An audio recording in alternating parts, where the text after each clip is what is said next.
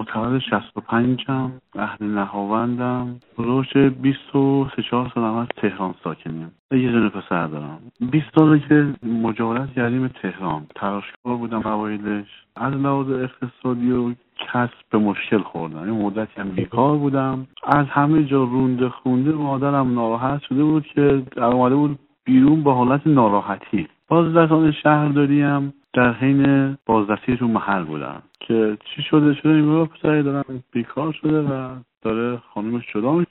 واسه بازدید محل واسه یا اینکه ببینم مشکل خاصی نداره. آره بیکاره او که و به خاطر کارش داره زندگیش خراب. تا اینکه من خونه بودم همون شاید پنج دقیقه بعدش. سنسا دادن و با هم همدردی کردن و, گفت تنها کاری که می‌تونیم واسه کنیم بیای داخل شهرداری کار کنیم. و روزای اولم من رفتم تو شهرداری و راضی هستم از موقعی که رفتم تا اصلا امید نداشتم. گفتم اینم همدردی کرد. آره گفتم یه همدردی کرده و این صحبت رو خلاصه رفتیم اونجا نه استقبال شد معاون جلومون بلند شد. بعد خلاصه فور و فور کرد گفت یه سه چهار دیگه گفتن تماس می‌گیریم. تماس گرفتن و من که اصلا قطع کرده بودم. چون که من باوری نداشتم که اتفاق اونجوری تو زندگی بیفته. جویای حال ناموشم نبودم. همون لحظه. ولی از اداره از معاون اولمون آقای قربانلو مال ده سال پیش تقریبا پرسیدم گفت گفته گمنام بمونم بهتره. چهار پنج روز بعدش زنگ زدن که آقا بیا داخل اداره شهرداری محل تا ما معرفی کنیم که پیش پیمانکار رفتیم پیش پیمانکارم گفت بابا خدایی ما نیرو نمی‌خوایم نیرومون پره. ولی چون که نامه زدن شما بیاید می‌تونید این کارا رو انجام بدید؟ بودن والا اینقدر بیکاری کشتن می‌تونم انجام بدم. رفتیم فضای سبز. کار من دیدن کارگری صفر کار من دیدن میگن بیا بشو سرکارگر. بودی که با موقعی آشنا و محلتونی و یه سال هم سرکارگر بودم. سرکارگر شدم چون که حق شیفت می‌خورد. یه 500 تومن نمی‌دونم یا 700 تومن اضافه شد. خب بنا به فرق می‌کنه. از لحاظ کارایی از لحاظ اینکه دیگه اداره من میشناخت شماره همو داشتن به سامانه وصل شده بود هر اتفاقی میافتاد زنگ می‌زدن که برو فلان کار رو انجام بده. اصلا اصلا امید اصلا امیدوار عجیب. بعدش این رویه ادامه پیدا کرد تا سابقه هم شد. تقریبا فکر کنم پنج سال و هفتش ما کار کرد. شهرداری به نام آقای درخشان اومد.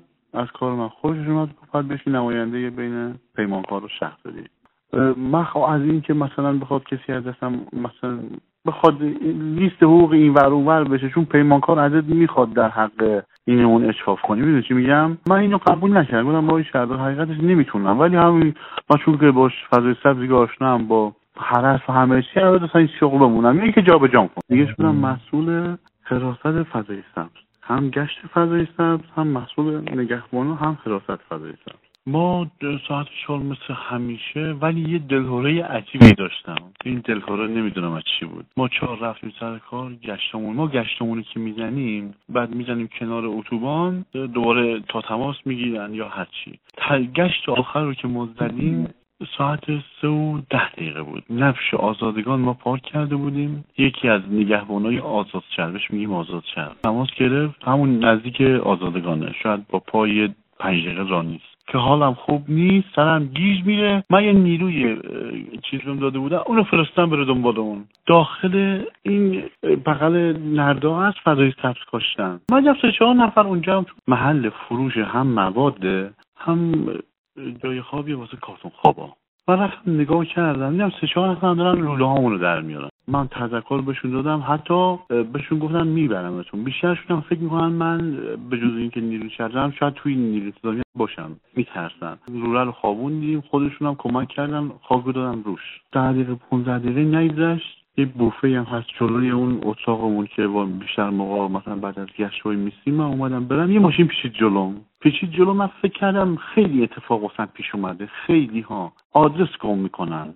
که آقا کجا آقا فلانجا کجا باید بریم؟ وایستادم شیشه رو پایین تم زمان که شیشه رو پایین یکی از اون پیاده شد اومد نشست بغل دستم. همه رو گذاشت رو گردنم. اونم پراید وانت بود. اصلا بهش نمی‌خورد چون که این سارقا هیچی خودشون ندارن. دزدی می‌کنم بعد ماشین کردم اصلا اصلا ذهنم به اونجا نمی‌رسیم که آقا چی داری با خودت؟ من گفتم آقا یه کارگر چی داره با خودش؟ یه گوشی دارم. پول چی داری؟ گفتم پول اصلا که ندارم. چون الان پول کسی تو جیبش نداره. ولی کارت دارم صد تومن توشه. فهمیدم که اصلا گلاویز شدم با یه اشتباه. اونا سه تا بودن من تنها. و هی دعا می‌کردم که نیرو بیا تماس بگیره با کسی. دیگه هیچی. گفت یه پایین یه پایین من آورد پایین. اومد تهدیدم کنه که واقعا اگه هر چی دارم بدم. یه حالت قمه بود. چون یه 20 سانت قمه بزرگتر بود. حالا دستی درست کرده بودن ماست زده بودن من اومدم پایین شروع کرد که فلان فلان نمی‌دونم چی فوشای بدی می‌داد. دو سه بار اون چاقو رو سمت من انداخت. یا من تهدید کنن یا هر چی. من خب پیش نداشتن که بهشون بدم. گفتم کارتم واقعا صد تومن توش بود گوشی هم داشتم. اونا به اون قانع نبودن. یکیشون گردنمو گرفت. آره افتاد گردنم هشت بخیه خورد. همون دوله گوشم رو گرفت هم گردنم رو گرفت. من دیدم نه واقعا جدیه. دیگه تون تون مینداختین چاقو رو سمت من. ناخداگاه دستمو میبردم جلو که نخوره بهم. اگه متوجه باشی موقعی که طوفان که میاد ناخداگاه پلکتو میبندی که چیزی نداره. من اصلا نمی‌دونستم چون چون واقعیت توی دعوا الان دعوایی بودن که بدونم چیکار کنم. نه چیزی اجازه بمیزن چیزی که داشته باشم مثلا بردارم دفاع کنم از خودم. انداخت یه لحظه دیدم دستم جون نداره حال ندارم. نمی‌دونستم هنوز انگشتم افتاده. اومدم فرار کنم از پشتم دوباره زدن بهم. هم کتمو دو بار کتمو دادن اینقدر ترسیده بودم تا یک ماه تمام مثلا خوابی بردم داد می‌زنم تو رو خدا نذاری. داده بودم زمین در حین فرار. بعد می‌دیدن دستم اینجوری شده. دو تا از سه تا از انگشتم داغون شده. خون اصلا رگایی زده بودن بیرون. دوباره با لگن وسط می‌زنن که بکشنم. فقط تنها خواستم از خدا اون لحظه بود خدایا. یا نذار بمیرم یا حداقل کسی بفهمه اینا کیان که بعد از من در نرن. که کار خدا. اون دوربین گرفته بودشون. کارگر بوفه هم شماره ماشین رو برداشته بود که ماشین مال یه مادر یکی از ساره ها بود. خلاصه من دیگه یه زمانی که به خودم اومدم دیدم که تو بیمارستان یوسف فاطمه از زهرا هم یوسف آباد. دستام دستام با شیشون شما دوباره زده بودن. در حالی که من بیهوش شده بودم. نیروی ما هم طرف چون که حالش بوده اون فرستاده بود خونه وایساده بود جای اون. که تا ساعت شیش صبح شیف, شیف رو تحویل دادن نمی‌رسی اتفاق واسه من افتاده. توی شهرداری آه خدایی اصلا اینقدر نگران شدن ناراحت خود شهردار منطقه دکتر خسروی یعنی از دعا می‌کنم از خدا هر چی می‌خواد بهش بده. شهردار ناحیه شخصا. پاشته بودم آمدن دکتر بالا سرم. پاشته بودم خونه. و کارهای مقام قضایی رو تماس گرفتن با اطلاعات امنیت که سریع باید این کار انجام بشه. طرف رو گیر بیارید. به یک هفته طول نکشید. یعنی طرف موقعی که رفتن توی موتورخونه از توی حسین آباد خوابیده بود. مثل باغه. میگو اصلا نفهمیدم چطور اومدم بالا سرم. انتظارشو نداشتم.